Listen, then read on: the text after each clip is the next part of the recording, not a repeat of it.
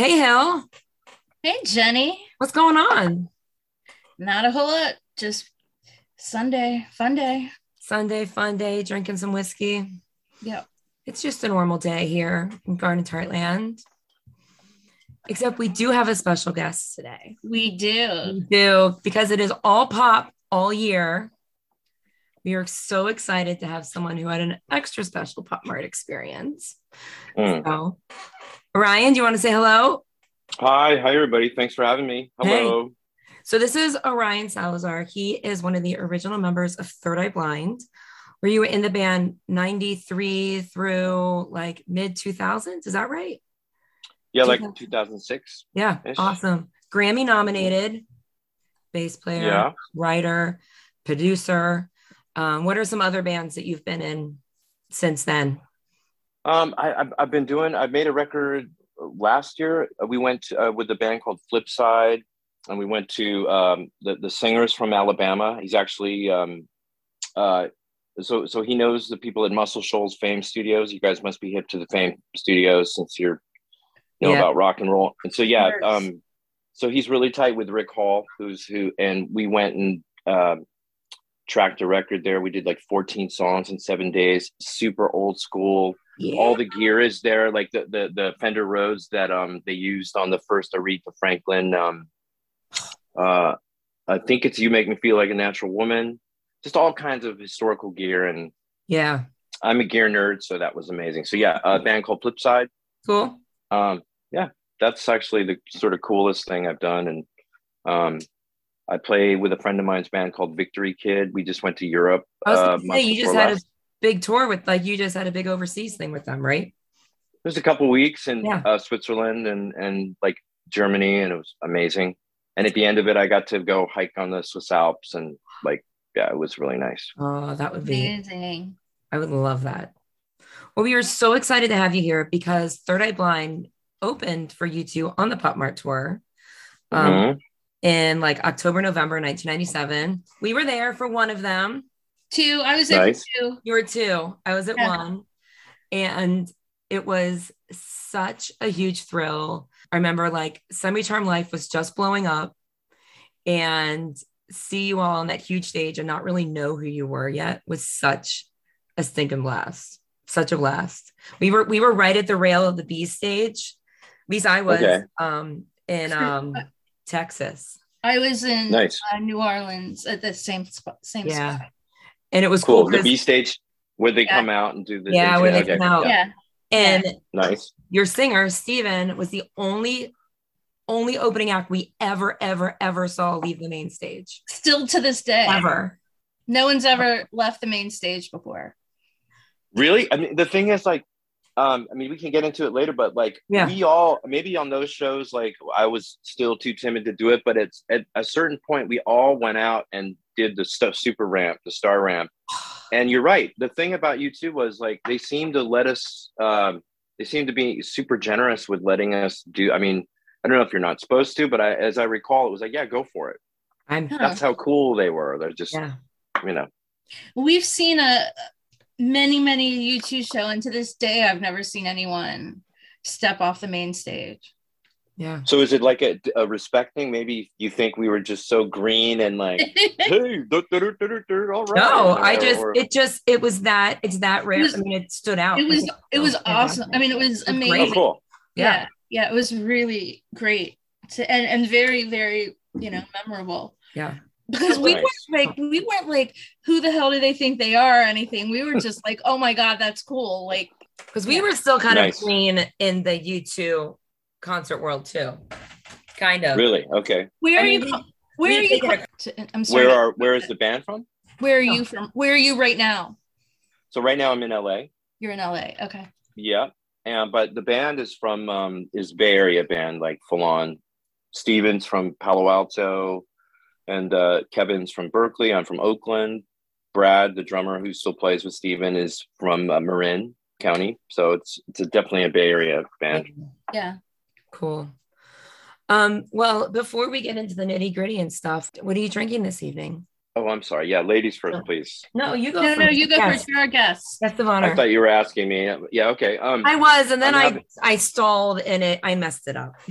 all good, no problem. I'm I'm having a, a Dewar's uh 12 year Scotch. It's just a whiskey I found and um with ginger in it, a little bit of ginger, like a splash of ginger. Lovely. So Scotch and ginger. what about you, Hill? Um, I am finishing my Stella cider. Just have a little bit Nice. left, but then I'm switching to Screwball because I have I found a little bottle. I also have screwball peanut butter whiskey and my this is probably whiskey. We're obsessed with screwball whiskey. I don't know if you've had it. It's from Southern California. Is Screwball the one that's cinnamon taste? Uh, it's No. peanut butter. Peanut Butter. Peanut butter. Wow. Okay, I'm down. I'll try it. I haven't. I haven't. I'm not hip to it. Nobody Yeah. hit me to that, dude. So Don't be fooled by other peanut butter flavored whiskeys. No, don't, please do not. Because They they, are not the same. mm-mm. They're not the we same. We take no sponsorship from Screwball, but but we would. We- it holds a Just special don't place. respond they just don't respond. when. We, it's not like we don't mention them in like almost every up, but they don't respond. So Okay. Give it time. Oh, we'll give it time. Yeah. Okay, Ryan. So set the stage. Third Eye Yeah. Blind, 1997. What was going on?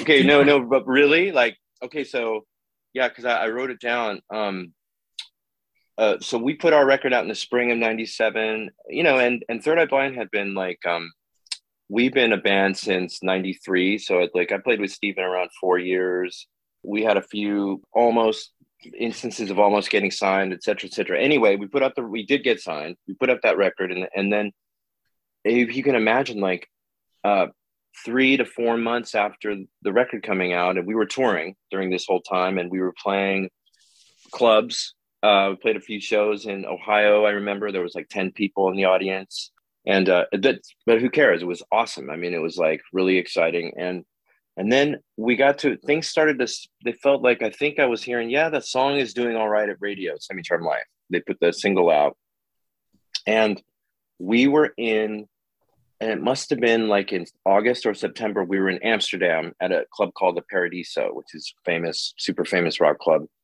And I had never played there before, but it was like wow, because and you know Amsterdam, they've got like um, weed cafes, and it's just a sort of hedonistic vibe and bohemian vibe happening. It's a cool city. yeah.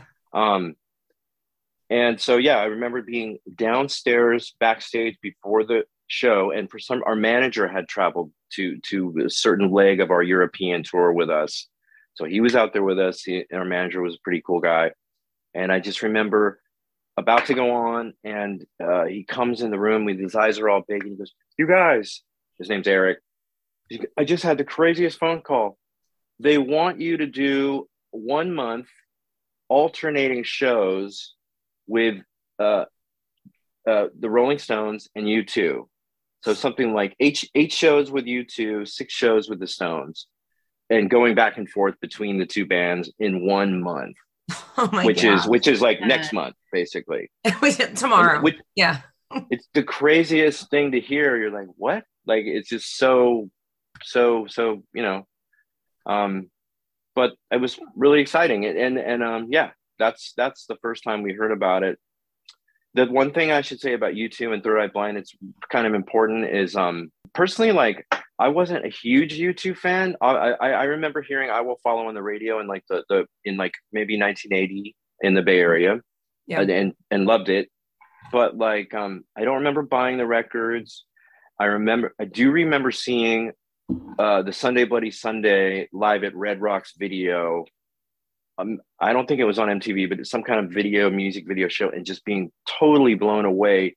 You just, it's just so undeniable what's happening in that footage, Yeah. that concert, how good they sound, how cool they look.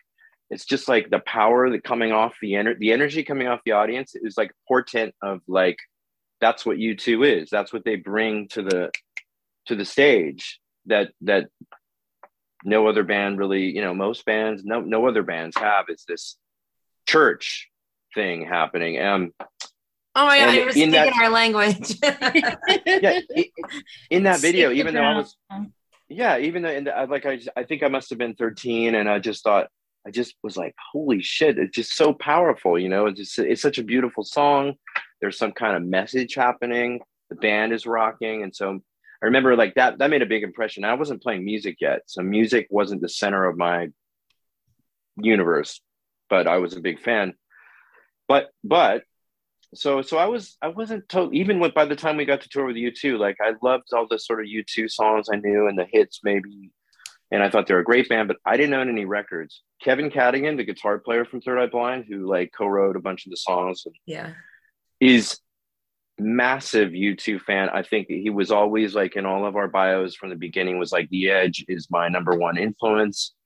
And and he's irish. He's irish. He's got a dual he's dual citizenship. He's from um i can't remember where it is but he's like uh that's like a town called kinsale harbor. So he meant a lot to him. And um and and he loved u2 and so for for for him to, the fact that we were getting to play with u2 was like total beyond anything you could have hoped for dream come true so that that was that was like i just thought i should mention it for kevin Oh yeah, for sure. it was heavy it was heavy I knew that yeah you all didn't play um a lot of your opening gigs back to back, but I didn't know why. So that makes sense now. That it because Yeah. you were at the Stones when you weren't with U2, you're with the Stones. right Yeah, dude we were we were you were going back i mean it was it was insane and it, and the funny thing is like u2's audience like you guys were a little more i remember because w- being on that stage you're just looking into like it looks like you're looking into space I can't you ever imagine. seen you ever seen Ga- galaxy quest Yes. chance? remember when I they literally first just saw it recently a few months ago. Remember Yeah. when they first they get they he, he gets them all in the thing and he and and the, the something lifts up and they see that they're standing and they're gazing into space and there's a few lights. Anyway, Yeah. That's what it felt like to be on stage at a U2 or in any of those arenas, those stadiums. And so U2 fans, I felt the energy was like, all right, we'll, we'll give you a chance. You know, and it was a little bit of love. Some people, obviously, there were like maybe 20 people who knew knew what was happening, knew our music Yeah. and then the, the rest of them that was just like you know kindness the stones audience was not that was a completely different vibe the stones was like can i hear jumping jack flash already i don't need this in my life like boo you know like it, it was like heavy it's bedtime.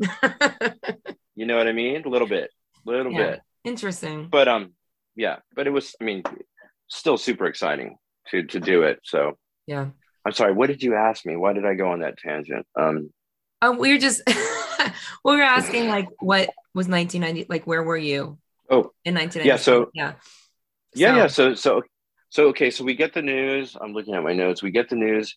I okay, and then uh, they set up the tour. They got the dates confirmed, and um, I think one of the first things we heard was like, okay, uh, they're gonna let you use the jumbotron screen to put your logo up there, and get this, you're the only band they've u- they've let do it except for Oasis.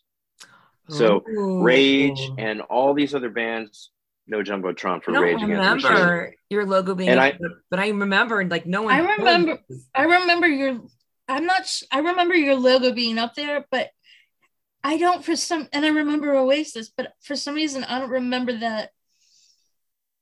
I don't remember. I don't think they I've made a big anyone deal out else up on the screen. But I don't. mean, thi- I There don't feel wasn't. like I got the like the magnitude of that at the time. that's huge. It was a big deal. Was well, the, the huge. reason, yeah, it was huge. It was like it was like an a, somebody must have. I mean, obviously that that kind of decision comes from the top. I'm I imagine, and yeah. so they were kind enough to go. All right, well, these guys, yeah, and then the rest, you know. um and that was like really like whoa that was a big deal i mean we could tell that was just super sweet Yeah. and that was the first the first um the first in, instance of like seeing how fucking cool pardon my language this band is oh, So go for it. It's all the language. i mean they Yeah. really really this is what i found like during this tour i just saw these guys are awesome so yeah so that was exciting okay wow we're, we get to use the jumbotron no one does we're gonna we're gonna put our logo up there while we play that helps us while we're playing and yeah. cool great so then what else happened okay then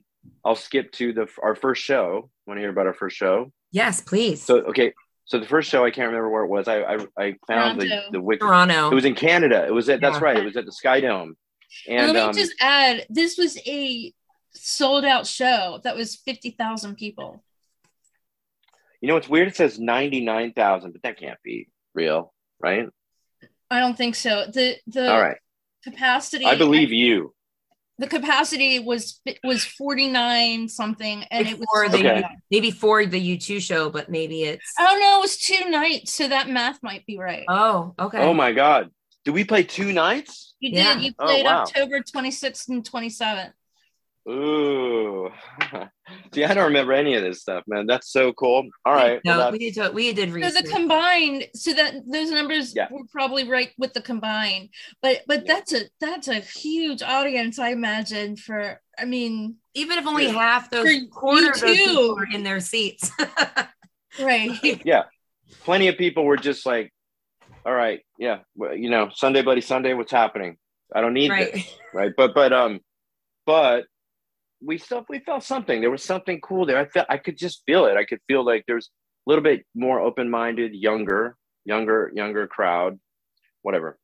We were Um, much we were much younger. right? We yeah, are now. so Oh, I mean, we're definitely going to be younger crowd than the Stones back then, at least. that's what i mean. Yeah, yeah. exactly. Younger and like less sort of like cynical men, but you know whatever. But stones were great don't get me wrong. So yeah i remember the first night so we're so excited. You can imagine like we sort of just came we've been playing for a few and plus i'd been in a band when i was in my early 20s we got signed to island and so like i was a vet of this this band but really super green. And um and we're backstage before the show all nervous and all tripped out but excited. And then there's a knock on the door you know about this this is no, I just I've been waiting for something like this. Yeah. knock, knock on the door, open the door. It's Bono car- carrying a, a bottle of, of uh, like Veuve Clicquot or Dom or whatever, and a 12 pack of Guinness going in, you know, in the other hand, hey, hey, can I come in and say hello? We're like, oh, sputter, No. sputter. Like, you know what I mean? And so he, he walks in and, and he goes, hey, yeah, I brought you guys uh, black velvet. We drink black velvet. It's champagne and Guinness. It's what we drink. It's delicious. You should try it. I'll leave it here. And later we tried black velvet. It, it's little. It's not. Yeah, champagne and Guinness. mm, No, Never had but it. Yeah. but really? just yeah, it's it's got a great name and a great premise, Yeah. but it's not good. yeah, it's a little. It's a little thing. However, I mean, you know, if if Bono wanted to have a, a share something like that's, it's it's gonna happen. We're we're gonna enjoy that. All We're gonna enjoy it. that that Bono wants me to. Yeah, pretty much. I mean, so so so so he comes into our our dressing room and um, hey man, how you guys just wanted? He just wanted to welcome you guys to the tour. Please let us know if there's anything you need. I want you guys to feel comfortable, like you're at home. This is your place. Um, and then he just sat down, and I- I'm trying to remember if he sat on a chair and we all sat on the floor around him, like like like we were like the wise master was was was dispensing advice. Something like that. Either he said either he was so hip that he's like i'm going to sit on the floor and and put them at ease. There was something where it was some We're on version the of same level. Yeah. yeah yeah. Hi- him sitting on the thing and we're just sitting around you know uncle bono like tell us your ways you know teach us your ways. And and he just starts starts in with this like um you know so it's just great to have you out here. And i just wanted to just talk to you guys. And he asked us i think he started out by asking questions you know where are you from? How long? This and that. Just pretty quick. Um and then he starts in with advice like sage advice. And the cool thing was first he goes you know john lennon said that first he quotes john lennon with when i can't remember what he said but that was his first thing was quoting john lennon. I'm like oh like okay. i love this guy already. I'm digging it. And then and then he goes the last thing that we all kept talking about afterwards was he goes and my last my advice really he, he was asking how much money yada yada what do you feel like you want to do? This is only a this is 20 minute half an hour conversation. Pr- pretty long time for a guy to give his time. Um and he goes i would say to you guys wait to buy the chinese rugs wait till the live album before you buy the chinese rugs Aw. I said, okay. That's Okay, but the thing one. was- I've never heard that. But after he left, I realized he's quoting Iggy Pop. Even in his advice, he's quoting this song, uh, Here Comes Success from Iggy Pop, where he says, you know, here comes success, here comes my car, here comes my Chinese rug. Like, I guarantee Bono was quoting Iggy Pop. And that's when I thought, Bono is just like one of us. He is a rock and roll fan to the bone he's read all the books or, seen all the bootlegs and the thing. He loves music like we do on that same level, you know, and, and it's like I felt so impressed by that. I just felt like he's just one of us. He's who happens to be, you know, uh, making this great art. Right. And um, but he's like he's a rock and roll fan, and this is what it's about. That's what it is about for like most of you know people who get into this and people who like do your work and often journalists and the whole thing, right? I mean, that's Right. why we do it. Yeah well, So every That's what poet's I a was like, thief, man. as they say. Well, what's that? Every poet is a thief, as they say. As, Yes. As a wise old man once said. It's, it's Bono. Right. He, Bono said that. Well, Well, there you Jenny, go. Jenny's sister Yeah. says even fans need fans. So I don't know that that just really that all just came together. Well, so I I just I can't imagine fifty thousand people. Like what what do you think was the largest audience you But the- went to prior to?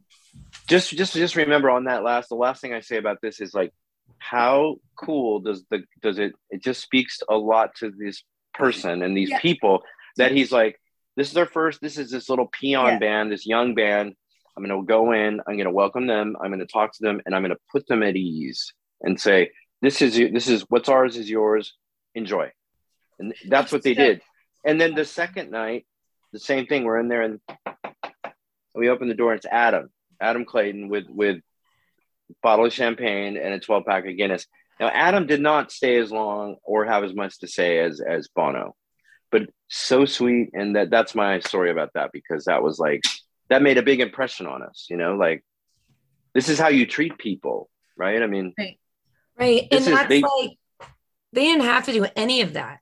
They give No, you a nice dressing no. on the stage. Like it, the more and more that I mean, we have our own, you know, heartfelt real interactions with the band, but I'm sorry, this is what I was gonna say. Hilary and I are sharing a notes. Mhm. and I see your note. It Are you showed see my I'm like, Uh-oh. that's not my handwriting. Okay, this is what I was gonna say. just light We, we call him our uncle. oh uncle bono So when you said Yeah. Uncle Bono, we people, don't people ask us all the time how we met, and we tell them we have the same uncle, and they're just like, uh, "Okay," and then they walk away. But we the reason we met was back in the very early 90s. We met on a like a chat room kind of thing, bulletin board, internet kind of about U2. Yeah, And we've been friends for th- almost 30 years. I mean, on a on a U2 bulletin board type thing yeah, on a We- U2. Uh, yeah. Bulletin we literally met on the internet in the early '90s. but like like we've we more, we're more free to to talk about that now but there was a time where we just would not admit that to anybody. How did you meet? Like i was a bridesmaid in jenny's wedding and i'm not going to just sit there and say oh because i know jenny. I live in virginia. She lives in ohio. I'm know jenny we love you too. Yeah uh, that wasn't something that we said back then except that we did have to start saying that at jenny's wedding because we figured people there would know her uncle. Because my cousin asked, "How did you meet?" And his dad is my only uncle, so he, he we couldn't say we have a mutual uncle anymore but but No. generally that's what we always would say. We go we go to a u2 show or something and people would say you know oh how do you know each other? And we're like oh yeah we have a mutual uncle. Nice isn't it i mean that's the best that's like you know the best bands can do that like bring people obviously bring people together Yeah. and make lifelong friendships and more something bigger than just just by their art i mean it's heavy and U2 i gotta say is just on the on the level of the bands that do that they do they really do it on a very high and deep level like Oh, that's so good to know. And and the other thing, the last thing I would say was, yeah, no, that's all I'm gonna say. I I remember I was saying before, like, yeah, I like U2, and I knew their tunes, I knew their hits. Yeah. But like I didn't actually get it until we had been playing with them for for a few shows. I didn't understand what was happening. I didn't understand why. I'm like, hey, U2's great, like, you know, but I didn't get it. But I watched them every night, and then finally it just went, it was like a lightning bolt. I'm like, oh, you know, it just it's something uh, uh different that they bring. And anyway, it took me a minute to get it. I'm not sure what my point is, but um I find at least I eventually figured it out. You know, what happens at their Yeah. concerts is something is is is is you know It's um, different. Yeah. yeah. It is Anyway, our- um, it is our church, as you say. Yeah. Right. It's my favorite place in the world to be. Yeah.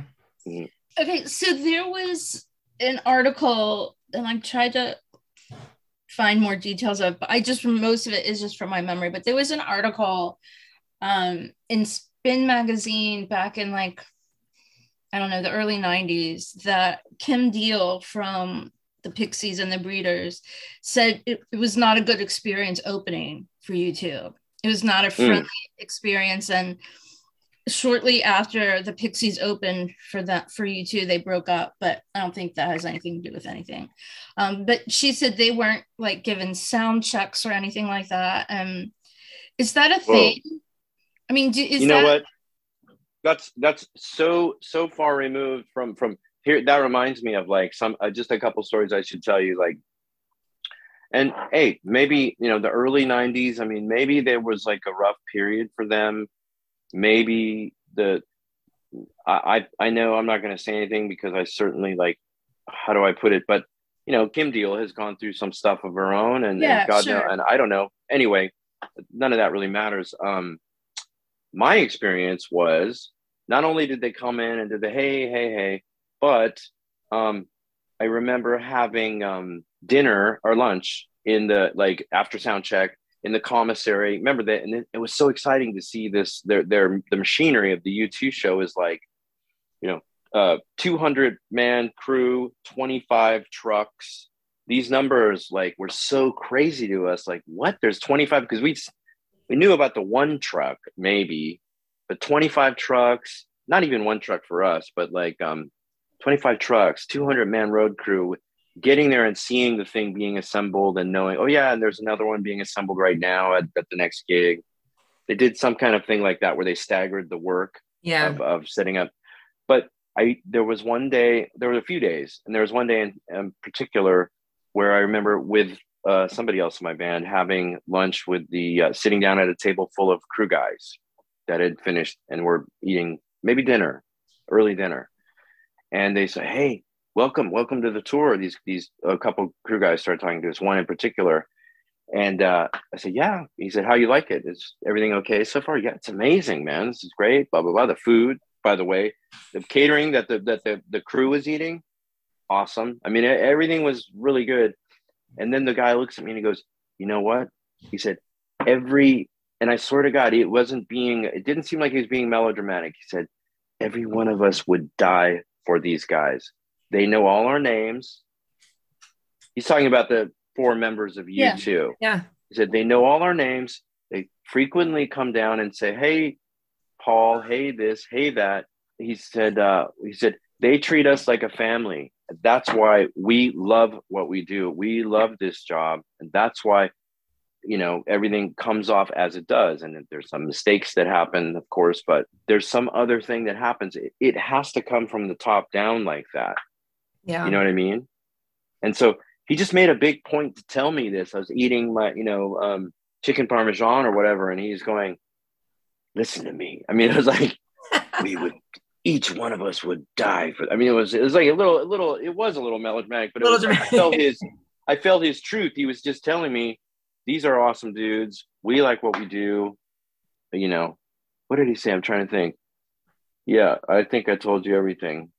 Well, it is. So I- yeah, that was a heavy moment for me. I was like, wow, man, these really, you know, Yeah. sorry to interrupt you. But Oh no, I was interrupting you. Um, I mean, it is like so many of their people have been with them since, like their main people have been with them since they were teenagers. hmm But like that's the culture that they've built around them. And it's lovely to hear that about, you know, all the crew members. Yeah, I'm sorry about that, Kim deal. I mean, maybe that you never know. Think there's all kinds of obviously, as you know, Yeah. like bad there's bad days, there are bad weeks, there's drama happening with this, the lemon's broken or whatever. And that Yeah. that's not gonna I mean that- that's no you know what I'm saying? Like or Yeah. or even worse. There's there's worse stuff that happens. Somebody gets really seriously injured, whatever. Um so I don't know. I wouldn't know. I, I imagine that U2 honed their thing as they you would have to, being Right. the only band mounting these kind of uh shows. I wonder what tour that was that they It was Zoo TV. Can you imagine? It wasn't Zoo TV like the most the ad the most um yeah. Craziest tour mounted until that point. I mean, it was like yeah, and it was not just it wasn't just the big state it was the the beginning of zoo tv i saw them the pixies open for U2 and i i will i wasn't i don't remember like i mean i i don't even remember the u2 it was my first u2 show so i don't even remember u2 that much but it was it i imagine it was probably it was early on in the tour they were small venues i Mm. imagine it was you know tough but Yeah. but they i think her word was it was a, a very thankless job or something like that which Mhm. i don't know it really Dude.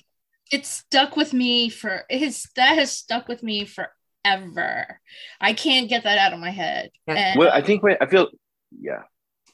but i mean again uh, i'm sure there were extenuating circumstances because no one else has ever said anything like that before Yeah, or maybe like you know when you're young, like um, or younger, whatever. I'll speak for myself. When I was young, I, I sort of had to grow up a little bit and maybe a little focused on me. And uh, yeah I don't know. I have no idea. But anyway, that wasn't my experience. I would imagine that U2 honed their thing as they went along and they kept Yeah. mounting these things. And they finally, I bet you at some point they they found their feet yeah and and were able to have an, an absolutely like pretty um, functional thing happening.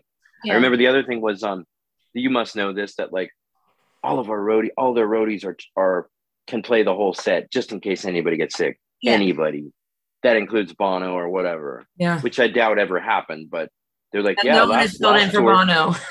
That- yeah What? that's not true though they had um well, it was a it was a re- benefit for red and bono was in a bicycle accident and they had oh, Chris Martin, and chris martin but not a filling for him. U2 but show. not a u2 show but still those weren't too, those weren't shabby they, they weren't too shabby NT Shad. Yeah, that's Springsteen but yeah, I mean, I'm and Chris saying- Martin fill in. yeah and yeah, i that's not think too that bad. That's i think that be- chris martin had a shirt that said like fill-in singer or some substitute singer or something like that but anyway But they do like, I mean, there is an, an infamous course. show where Adams um that's the one they told me about. had Yeah. to had to fill in. Yeah. I mean, Yeah. and listening to them sound check, you wouldn't know the difference. It's you would know, I know. Yeah. It's just yeah. They're, But they're um yeah, amazing. Let's see what So, else.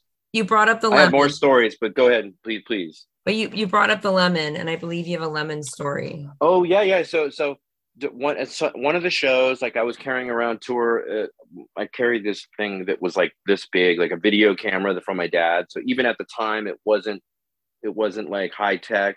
It was like my dad had this this you know like the cartridges were that big and um but I took it on tour and I had it during that U2 jaunt. And so I have I, I wish I could have found it before this thing because it's super funny, but it's Kevin and I and we we totally like bad boys went after sound check and like waited, let's go. So we we organized the the mission to get into the lemon. And so I've got footage of us going, we're inside the lemon. oh my god We're, we're like, shh, don't say anything, don't touch anything. We're inside. And so anyway, I've got some footage of that. But yeah, there was there was that, and um, what else? Uh, there was a show where it was raining. It was an I think that this part of the stage was was uh, outdoors, was was open to the, the to the open air. And they had lined the stage with like tarps that were a little slippery. Mhm. And so um, by that point, I think two or three shows in was maybe when I, I, I was like, I'm going out on that ramp. I'm going down the thing to all the way to the end and gonna Yeah. rock out at the end. All right, you know. And um, so that by that point, I was also like catching air and jumping and all this shit. Of course, I had to jump during the rain on a tarp. Took a little jump, fell, and just went and just landed on my my rump, super, you know, just pounded. Oh, Um, and uh, I had to, but somehow like I was so spry and youthful that I just popped back up and was able to get back on two feet. So whatever. But later that night, we were talking to Bono. That was the other thing was we had like we got to talk to them and hang out with them several more times. In fact, we rode on their plane one night from one Yep. town to the next. That was I'll one tell of you that in a minute. yeah. Yeah, but- but- But um, and Bono goes, "So I heard somebody fell in the states tonight. Who was it?" And uh, and and I was like, "I was me. It was me." He goes, "You're in good company because Edge did too." so the Edge apparently felt also. So I felt like, yeah, Edge felt too. Yeah. All right, Won't be You know? long. Well, Bono's had his spills, so right? Every I mean, come on, you're out there. It's gonna happen. yeah. he called you out on it. He could So, totally like- call me out. That makes me wonder, like, was it word of mouth? Do they watch the opening act? Like, I don't know. That makes me wonder too. I was just thinking about that. I'm like, who reported back to Bono? One of the guys sounded Bono. You know, like what happened? Probably not. Breaker, it probably one. wasn't so.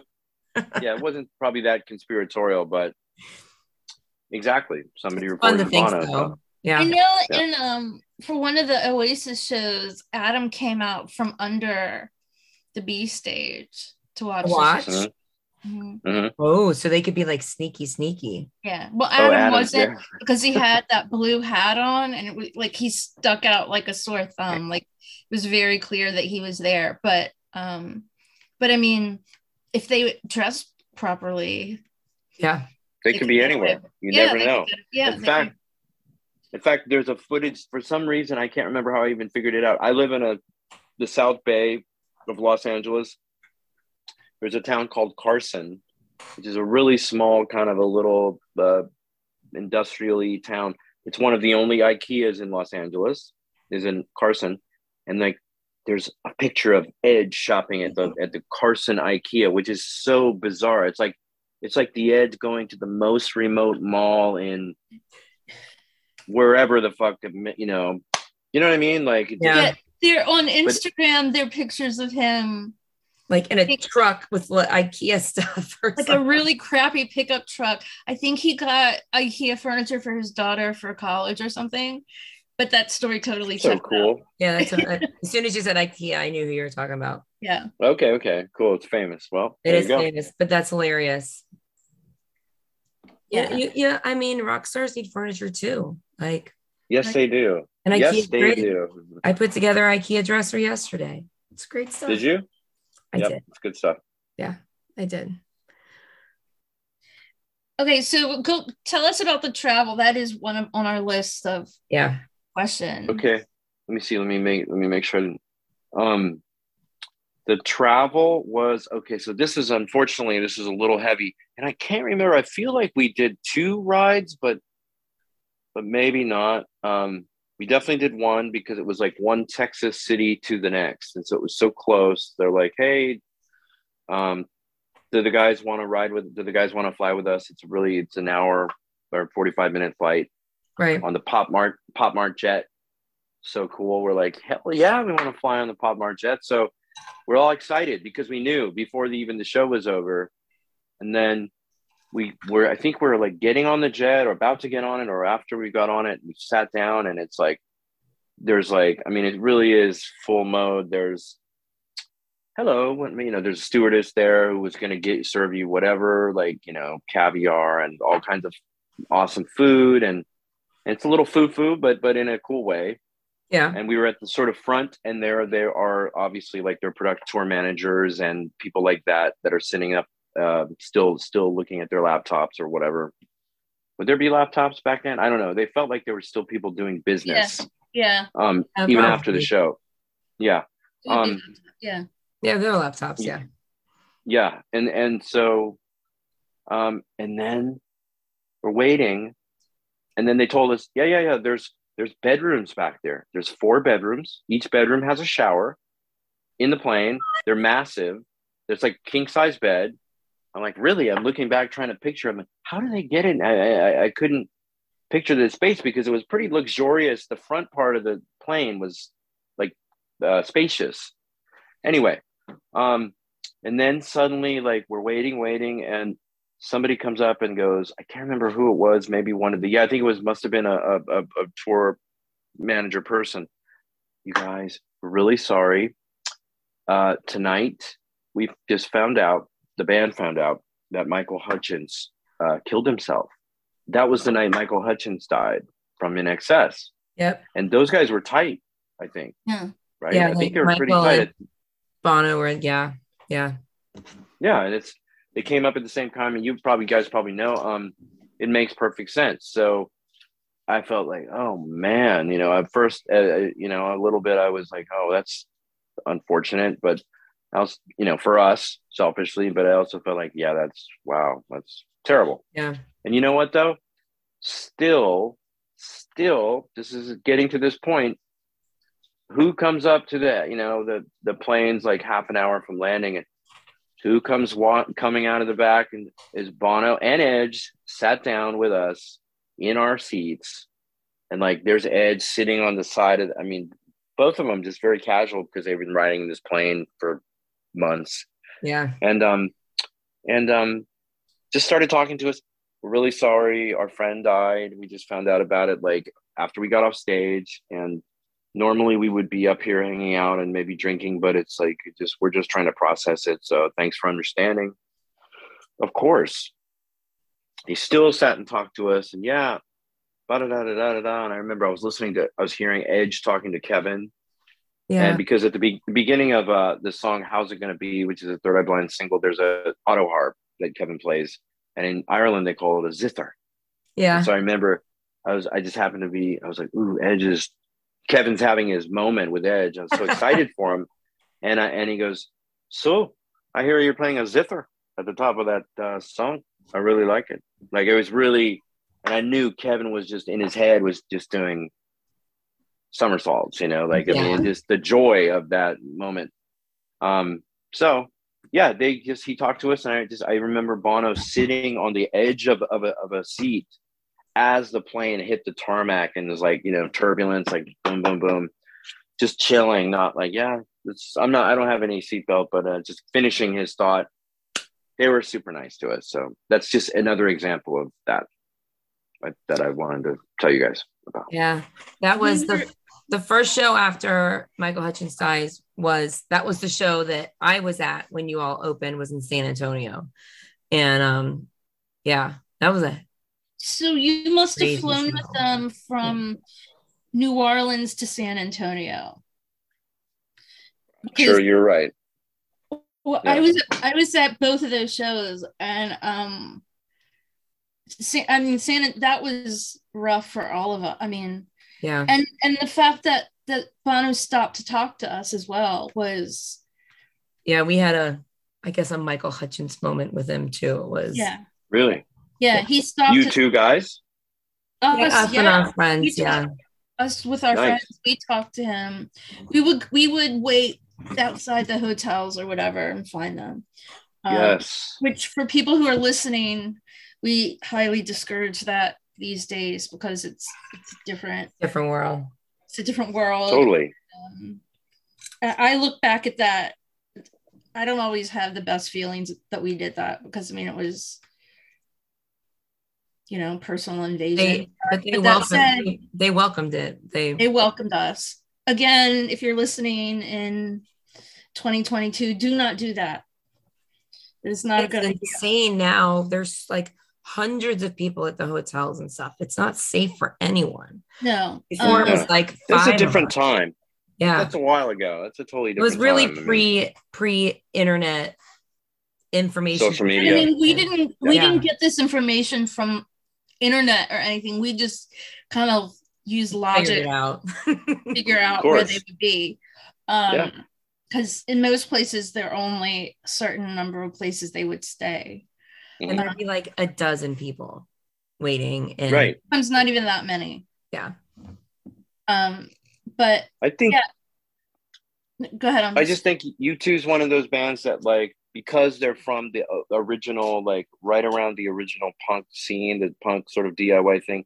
they're still there with that if possible until it, things get out of control keeping it as as and you um would know must know way more about it than i but uh keeping as close as possible to their fan base when whenever possible right Yeah. like they, it's like this is that's ingrained in the people that came from that time and and uh, actually a lot of people even people now but especially for those guys seems like so i'm sure they were fine Yeah. I mean, because there were times they wouldn't stop and security be like, you know, tonight's not the night. But otherwise, security Yeah. would come ahead and be like, okay, their band wants to say hi. Line up on the sidewalk. As long as everyone's cool, they'll stay. nice But there was there was protocol. Yeah, they it was awesome. They I mean, they make it very clear that they would not be where they are without the collective us. reality Right. that's just real Yeah. Yeah. So it's good. I mean, we're we're just appreciative of of that kind. I mean, as fans, to have somebody who is the band as a whole who's that kind to us. I mean, Right. like like what you're saying, it, it that's I'm sure most people don't have that opportunity to Probably not, you know, and it depends on like what ki- the band, how the band, how the uh, band members are, like how they feel about that kind of. I was always in Third Eye Blind. I was always the nice, the the dude, you know, and the like, or tried to be, um, because why not? Because it's like it just feels like if you can, if I'm if I've got the energy to do it, and so I'll hang out and. But I, I read about like um people are still doing it when when it's safe. Big bands, you know, Metallica or whatever, like there are still people that understand that relationship and i think that does it just comes back to being a fan themselves just like they Yeah. know what it feels like to to to love something like in that way and want to hang out and say hello and and just touch base real quick and not be creepy about it but but like make contact and you know keep in touch keep in grounded like with your Yeah. with your people that so yeah i think they relate to it because I guarantee pretty pretty. I mean, I'm not not everybody's like this, but who knows? Maybe Bono, if he was Bono, went to go see Iggy Pop play with the original Hunts, you know, the the Sales Brothers. Maybe that that Lust for Life band toured Ireland, which I don't think they did. But if they had, Yeah. maybe he would have been outside waiting, trying to say what's up to Bowie and Iggy and the Sales Brothers, and just to, just to say, "Hey, Yeah. great show, thank you guys." I mean, Yeah. you know, that's what we like. Well, we love it. I- well he he got the chance to do all that as a i'm sure he didn't have to wait out you know It's not the way anymore. Outside Side of note, Not anymore. No, he's he's he's he's he's got the having dir- he's Yeah. got the yeah, he's all good. number. He's in the mix. You know what? So so that's what it was, man. I just like just not to beat a dead horse, but yeah, I felt that when when the end of that tour, I just thought this is the biggest band in the world playing these stadium shows with the with the goods to back it up, with the music to back it up, right? Yeah. And and um they are living proof this thing about i think at that time they were still they told i, I heard yeah man they split everything four ways or five ways with paul paul mcguinness right. now i don't know how true that is or maybe that, that must have changed even back then i know i just i actually after your podcast you said they had got somebody else i'm like what and i looked it up and i was like whoa Yeah. but uh it, it seems amicable it seems like it's it is what it is it's business that was story five ways. That was how it was always told. Yes. And Yeah. and like that's huge. I mean, and the bands that do that seem to be onto something. The Chili's have a kind of an equal thing and they're doing awfully well. Um Yeah. Green Day has a kind of an equal thing happening. They're doing awfully well. I think it's it's like this idea of like, you know, if you are kind to everyone in your band and everybody's then everybody's encouraged to contribute and you're firing on all the cylinders, everybody's giving their best, you're gonna be more powerful. You're gonna, you're gonna, right?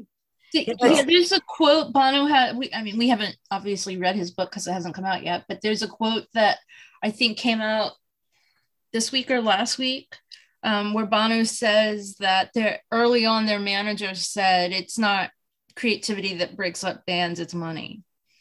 Yeah. Of course, So- of course. That's so interesting because you know, with like like the Chili Peppers and Green Day, like like U2, they're some of the only big bands still around, and it makes That's what I'm saying. that's what they have in Yeah. common. Yeah.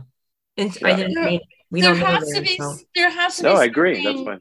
there's another there's got to be an like thinking about it there's got to be another aspect of that too because they're also you know those three bands are also just known for being amazing Lot. i mean i've seen seen them all Yeah, they're good. they're, They're good bands. Yeah i mean but there's But- i think there's something about i being i don't know they're having a successful career and being successful like live has to have something to do with that too because Of course.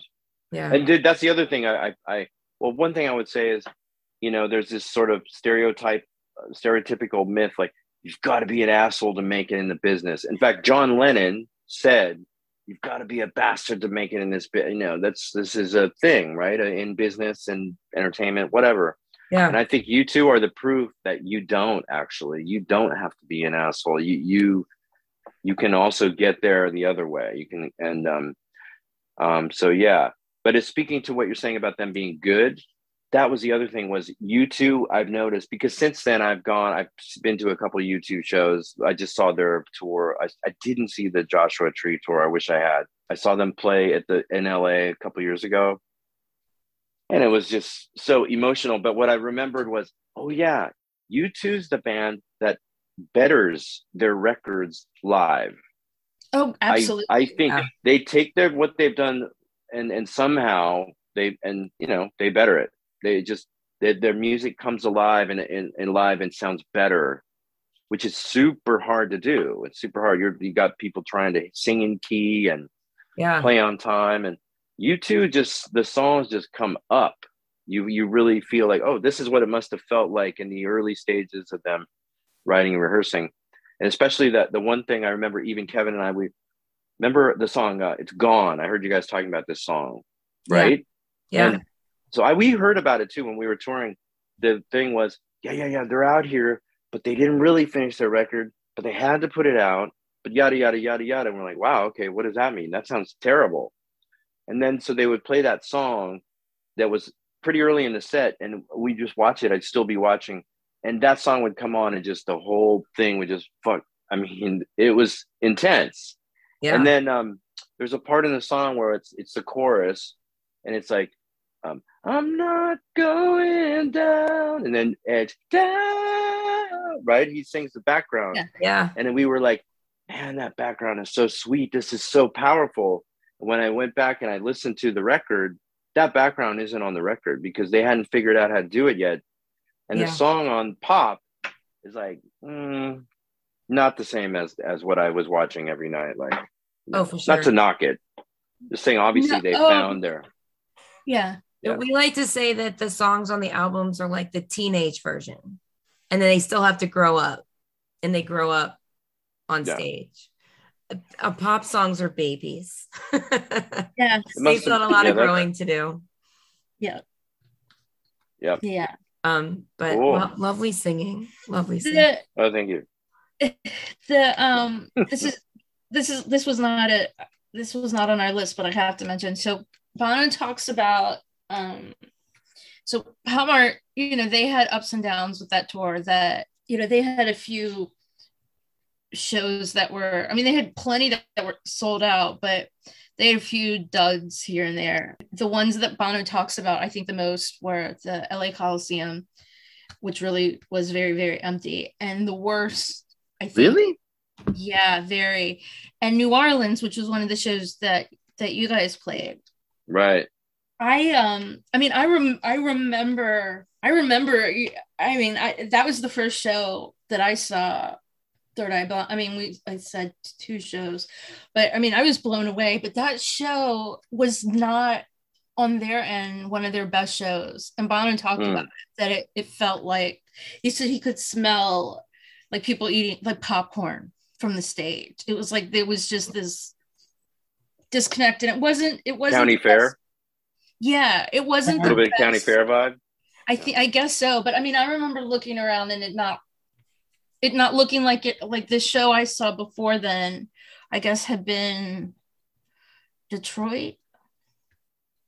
Yeah, and Yeah. yeah, My show prior to that was Detroit, which was was a big sold out show. San Antonio was was a big sold out show.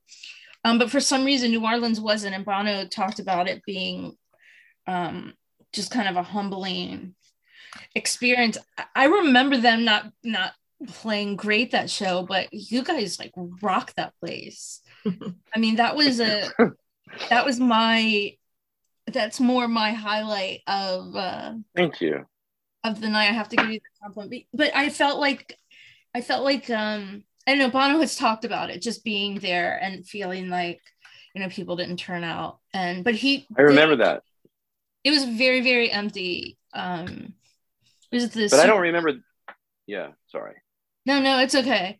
But I mean, I, I, uh, I don't know. It to to I just remember. I remember vividly. That was the first time that I'd seen you all play, and uh, it was pretty amazing. But but Bono, he wasn't on that night. He was a little. He seemed a little distracted, and I've seen a couple shows like that. Um, but I I can't I I can't imagine. I mean, clearly you guys didn't have that. I mean, that vibe because We're, We were just you're like, we're we're just, so glad to be you're here. just we're just Yeah, so glad to be here. Thank you, thank you, thank you, everyone. Like you know, Yeah. no matter what, if there's shit's getting thrown at us, doesn't matter if I'm falling. But, but I do remember now that you mentioned it actually, and I was as I was looking at Wikipedia, I was like, oh shit, looks like a few of these shows we played were sort of underattended. But then I remembered, yes, hearing, oh no, they didn't sell as many tickets to this one. It's like, man, what a heavy that that uh, you know that goes for any band that's trying to sell out Yeah. any size venue yeah, you know how many tickets you've sold. But when they've got that 25 trucks and 200 people on the road, right. it's a drag, obviously, to know that, like, so, but I don't remember, yeah, I don't remember seeing, like, oh, yeah, they don't sound as good tonight. I just, it's all so exciting to me. And, and my journey was really show by show realizing, oh, that's why this is, you know, that's Yeah. why these people care about this. Yeah, it's it's like there's a lot going on here. There's a lot going on here just besides just music. And like and i wasn't always a, a lyric person anyway so i'm a more i I write a lot of music. Yeah, and so but the lyrics are obviously in u2 are insane i mean it's really a big part of the thing and so i finally just started to get it yeah but um I know they had some rough shows and they had some malfunctioning, and I hope that us going into the lemon that day didn't cause the broke the lemon. malfunction. you guys we broke, broke the lemon. I don't think it broke till Europe, right? Okay, well, I this was this was after possible. this was Yeah. after Europe. Yeah. Yeah. Oh, Thank- this was after. Oh, so we did break the lemon. Okay, no, okay, good. Well, no, no, you, it, it was. I heard they got broken. stuck in the lemon and they couldn't get out in Japan. What Yeah. happened? Oh, Help us. I Yeah, don't- you, Anyway. you, you maybe did break the lemon. No. We broke the lemon. Damn it. yeah. Sorry. It's okay. the bill's coming in the mail. They need- Ah, The They lemon's did- actually for sale, I believe. really? I believe the lemon's Okay. for sale. No, it's been for sale for years. Somebody bought the claw from three. It's in a Utah aquarium. What? The claw? The big 360 from the 360 tour that was in the Oh, okay. round. That was like the claw that they had over it. That's what they called it.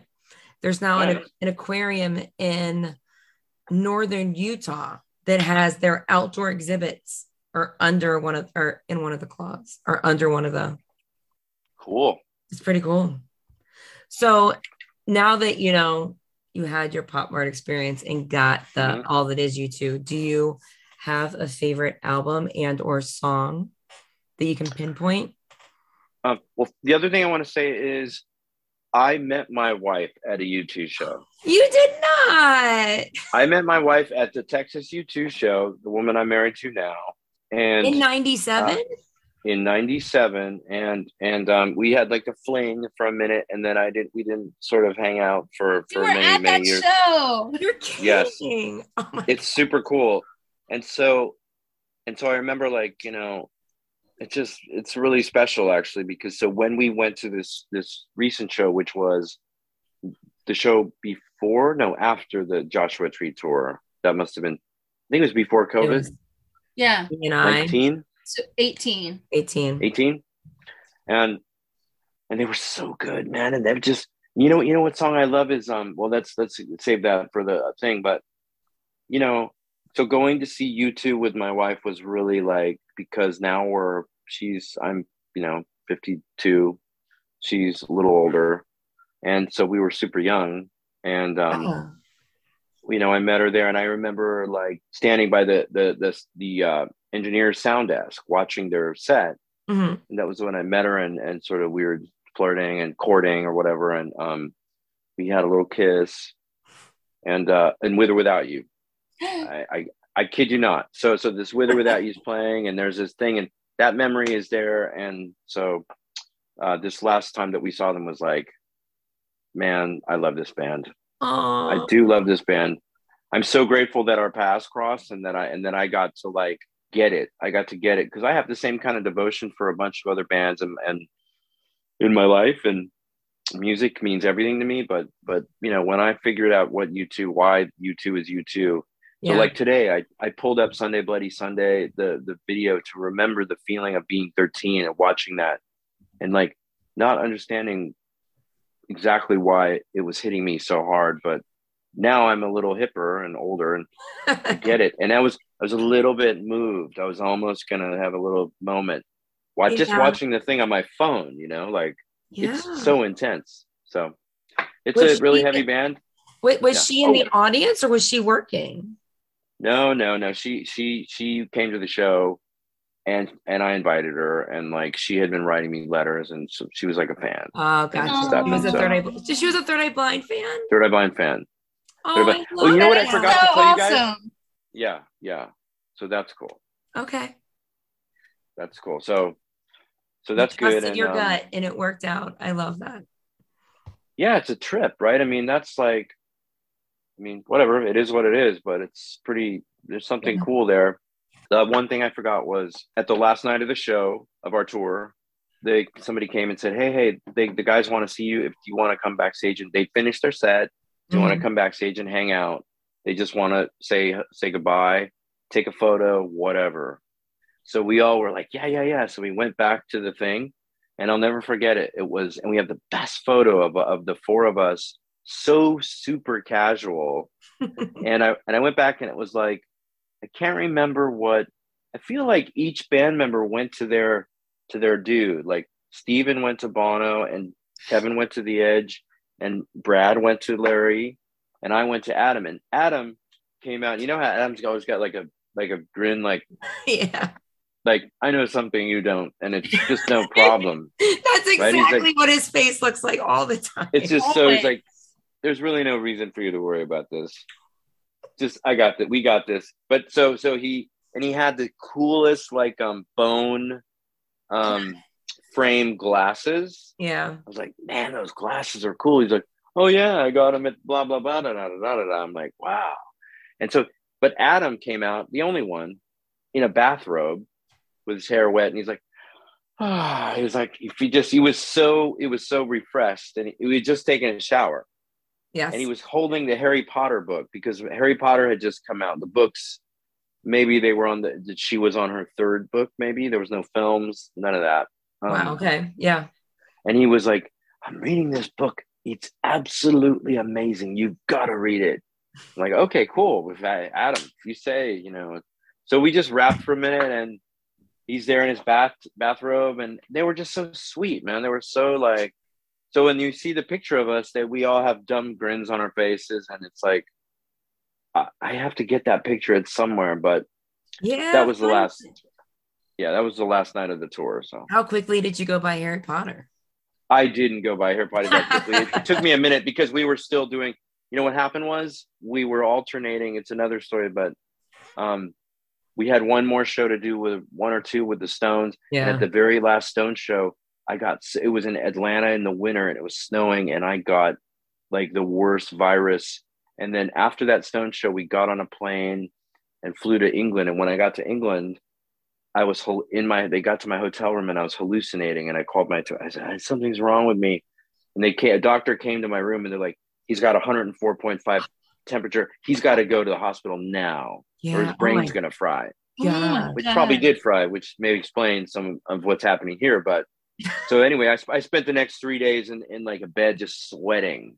Oh my god. Anyway, so it, it took me a minute, but I did get to Harry Potter and it was good. So Hillary listens to Adam's things too. When Adam tells you to do something, you do it. He uh right? and he had he seems- right. He had he did have this look on his face, like I know something you don't know, and he did. And this is I don't know, this is my favorite story like ever. I have to tell it all the time. But we went, Jenny and I were in uh, a U2 show for PopMart in DC, and I was going like the next day to Raleigh, North Carolina to another show. I was so excited, big plans and everything. And I mean, I live in Virginia, so it's you know the same distance.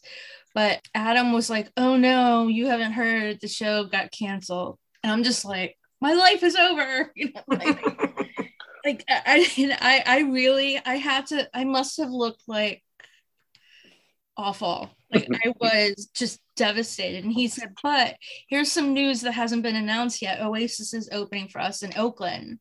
You should go to those Ooh. shows." And I'm like, "Okay." Okay. so she went to Oakland.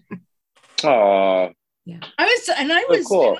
old was I? Was 20, uh, That's so cool that you had 22, 23, something like that. 20, yeah, 22. Yeah.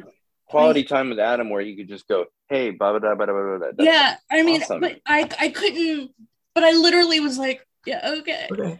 Well, the funny part is that not 10 minutes earlier, we had seen Bono and she was like, see you in Raleigh. And he's like, okay. didn't say anything he didn't say crap to me like, Oh, like he didn't say Bono. anything like oh did- Bono. yeah It just- Bono. really I, I didn't hold it again i do a little bit but but just a little bit but um those shows in oakland were for many many years two of the best shows i'd ever seen i mean it was Oasis opening for U2. That It- sounds heavy, man. That's like mind wow. blowing. I still can't. I still can't. Um, I mean, it was just two shows in Oakland, and Two again, nights in Oakland Coliseum. Oakland That's crazy. Coliseum, and it was. Um, I I still can't even believe. Like I Crazy. talk about those shows, like I still can't even believe that I was there, and just that I was fortunate to be at that point in my life because you know a couple years later I wouldn't have been able to do that Yeah. but but that was also our um our I did a lot of shows in california and then that summer and then a few other chicago a few other places but our anthem was uh Semi-Charmed it, it- i mean it was you guys were like our our summer songs and Oh, um, cool. and so when when we found out at least when i found i mean that you were opening that was like well this is you know It was a big deal. Yeah. it was were a so huge big deal it was like Oh, my really? whole year it was my whole year that just Yeah. kind of came Super I mean, cool. there had been Thank some you. really cool bands on the first leg of the tour. I mean, it was Rage Against the Machine and Fun Loving Criminals. And What happened to the fun loving criminals? I remember the fun. Oh, I bought the record. I was totally yeah, into they were it. so good. I literally just bought their 25th anniversary uh Crazy. isn't that crazy They Like, played a lot of shows with those guys too. they Like, did Yeah. they were we they Wow. were they were a lot of fun And then I the, remember. the leg with you was like, and there was also like Smash, Smash Mouth, Mouth. which which was just I can't imagine. Well, but you know what I thought? I don't know. I wasn't was- quite I was the like, fan. I know those guys. I was like, did you get to ride in the jet? Yes, we did. Ah, you know, but but that's all right. I had Let everybody I on had tickets to see Third Eye Blind and Smash Mouth, I guess the following year. And you did a tour with like a Yeah. small venue tour. So I was with a, a friend of ours who I literally met in the street in San Francisco, Yeah. waiting for U2 to come out. And we had tickets to see a few shows on the East Coast. I went to one in Norfolk, and then I got some horrible plague. Some, I, I mean, I had like a crazy high fever. I don't even remember. My friend came and stayed here. I don't even remember her like leaving, but she had to go. She went to all these shows by herself because Oh my gosh. Yeesh. I like one of the first Third Eye Blind tours I saw. You all were with um Eve Six and Our Lady Peace, maybe. Is that I saw right? that Sounds, too. that sounds It- right. That was a great. That was I. That was just like the trio. That was Nice. awesome. It was fun. that was real. That was really great too. I saw that. In, Yeah. I went with my college roommate who I moved to Cleveland with. Remember it well. Yeah. Jenny, thank you for always being so cool to me, and and and every time coming through Ohio and going to the to the Rock Hall and checking it out was like, ooh, so exciting and so awesome. It's really really sweet. Thank you. Oh Like, well, thank that was you. incredibly nice. Two I two of the coolest days. I'm sorry, three.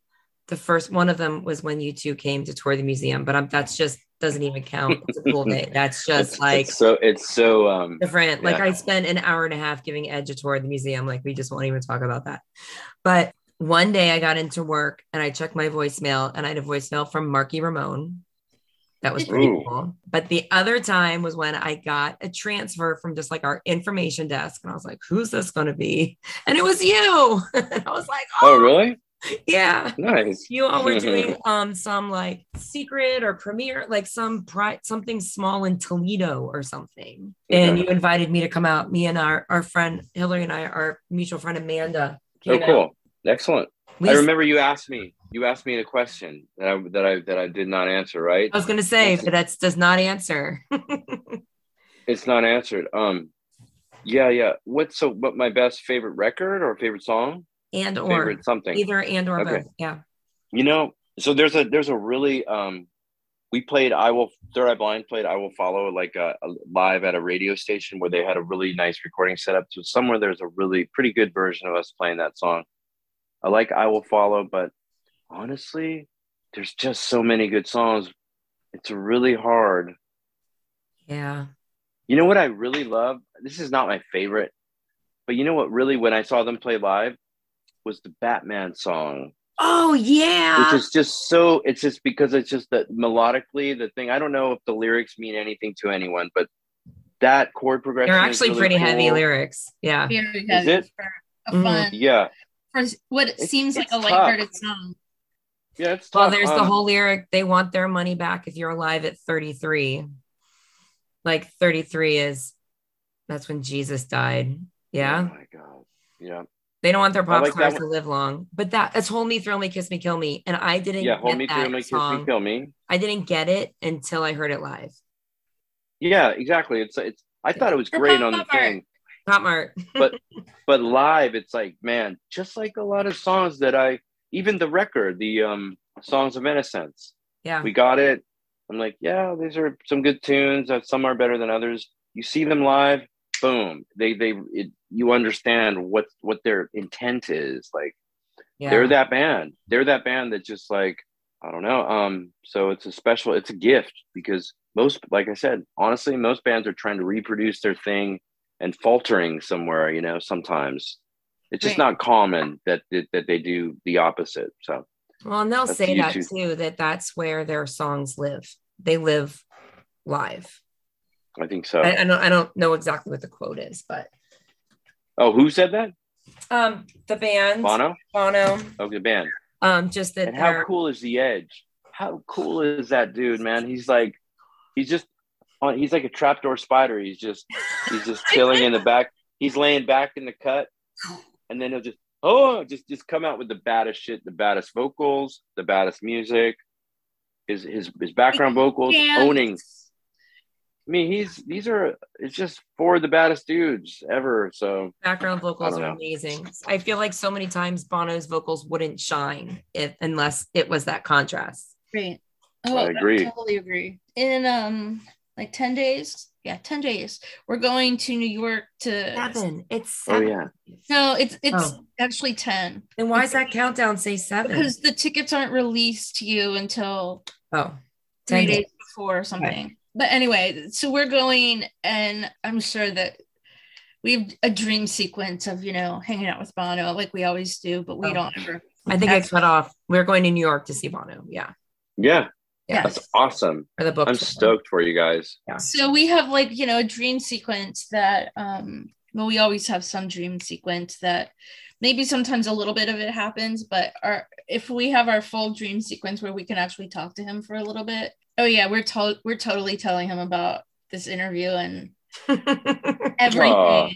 all the good stuff because he needs to know all that too. I yeah yeah man i mean I just like you said just they don't have to do any of that stuff. They didn't, and I just saw it over and over again. And then, as if that wasn't enough, like then it was reiterated it to me from the people in the road crew. It wasn't just one person either. It was it was like a four guys looking at me in the eyeballs, going, "Yes."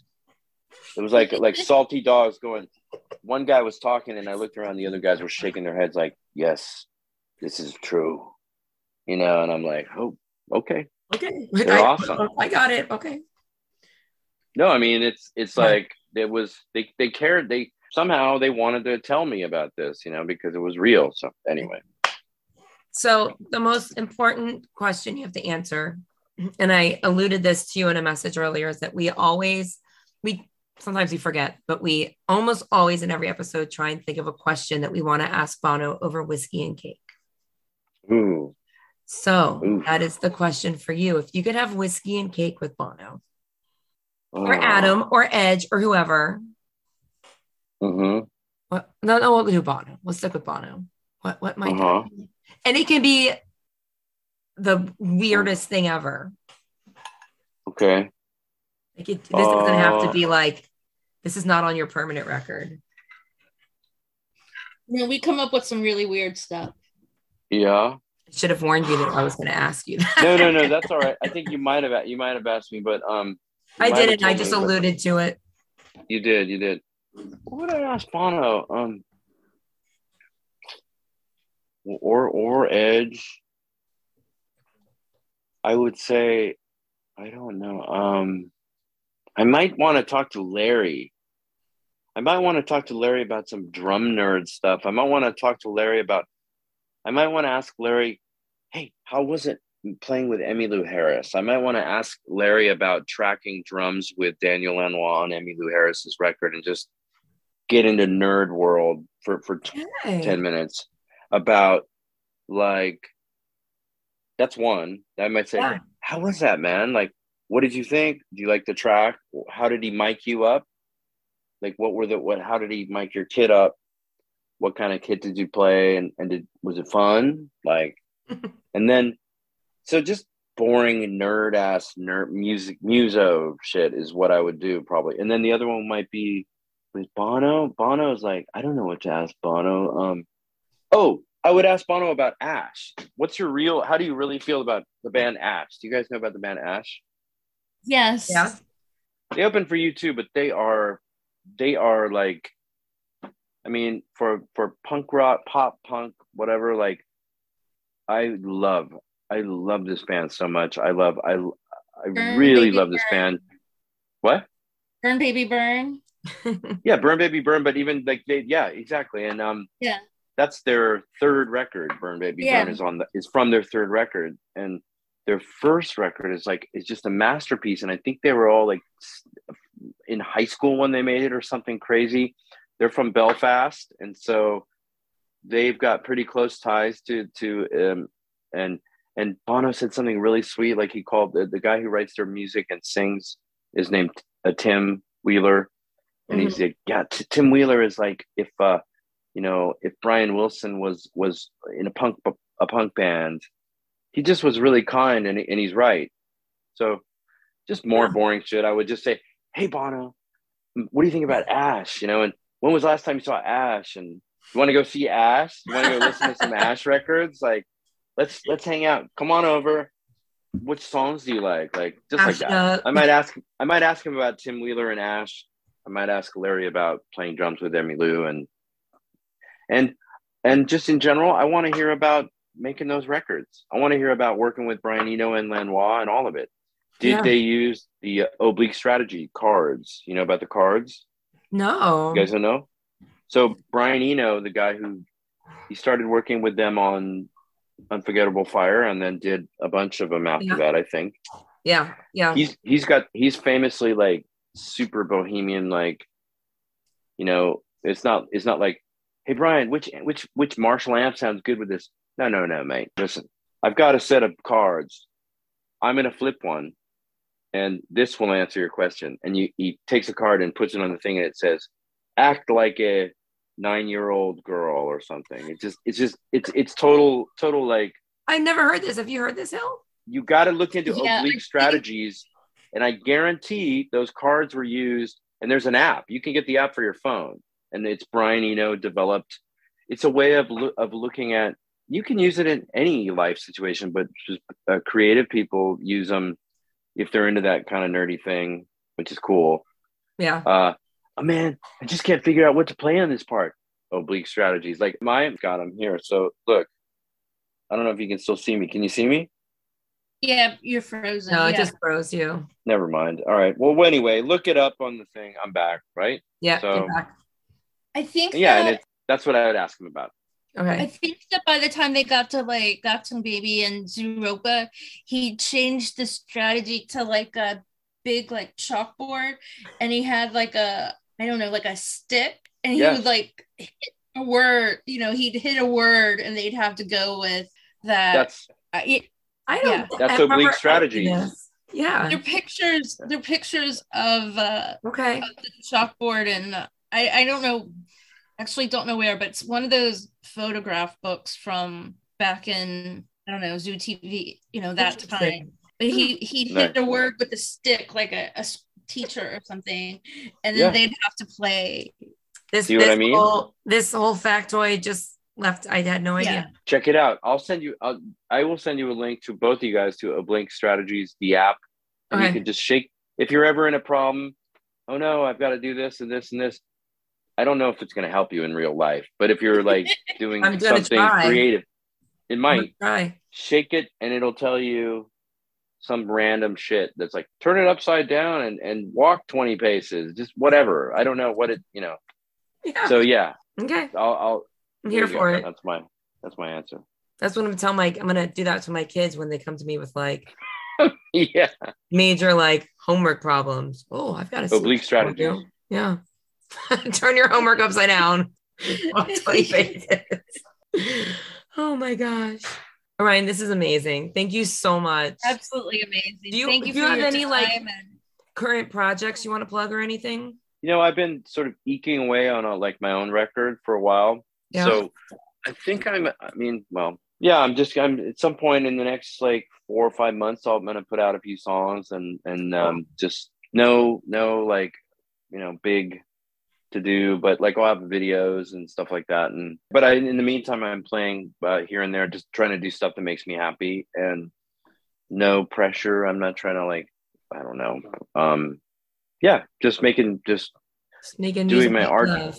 Yeah. yeah yeah I just just making like some kind of art that i like i'm super proud of and then it's like if i put when i put it out it doesn't really matter what happens because if i know it's good then i'm solid Right. So- and i'm also trying to bring my wife into that process Oh, great. um she Yeah. can sort of sing and i get this thing of like having your, your partner in there with you you know do or die like just being part of it you know so anyway i, I just want to make it a fam a family affair I love it.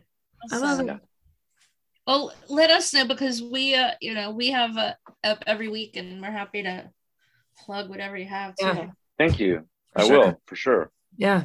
Awesome. Well, thank you so much. This has been a blast. And it's lovely to Yeah. reconnect. it was super Thank nice to see you it's really nice to meet you hillary you guys are awesome i'm totally into your podcast too by the way Thank you. Yeah. i am Thank you. We had the best have time. fun. Best time. And good Nice. luck have a safe trip in um in new york We will for Thank sure. hope- I hope you guys uh, get to get to connect and something cool.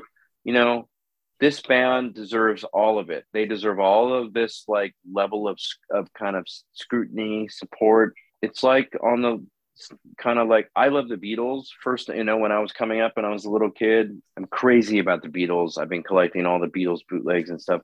I just feel like U2 might you might be able to you might I mean it sounds I know it sounds weird maybe you might be able to mention their name in the same breath somehow. I, I, I, right I think I you think can. so. Yeah. And so. what other modern band like i love all the bands i love all the like post-punk bands and the, i love the police but anyway you Yeah. two is deserve deserving of this like so they they really are so anyway awesome good job so Well, thank you. Thank you so Yeah. very Well, say goodnight. We'll let you go. We appreciate Okay. you hanging with us for so long. super fun And um, anytime you want to come back, you're always welcome. When you're like, gosh, I just really want to be on a podcast. we, say, we say the same thing in our imagination to Bono. Like if you like, I know you're having a hard time. if you can't find a podcast, hit us up and we'll lay in. Yeah, right. Nice. Awesome. Cool, you guys. Okay. All right, Well, be thank- safe. Okay. Nice Thank meeting you, you. Hillary. You too. Nice to meet you too. Thank Okay. you. Take care. Good night. Bye. Good night.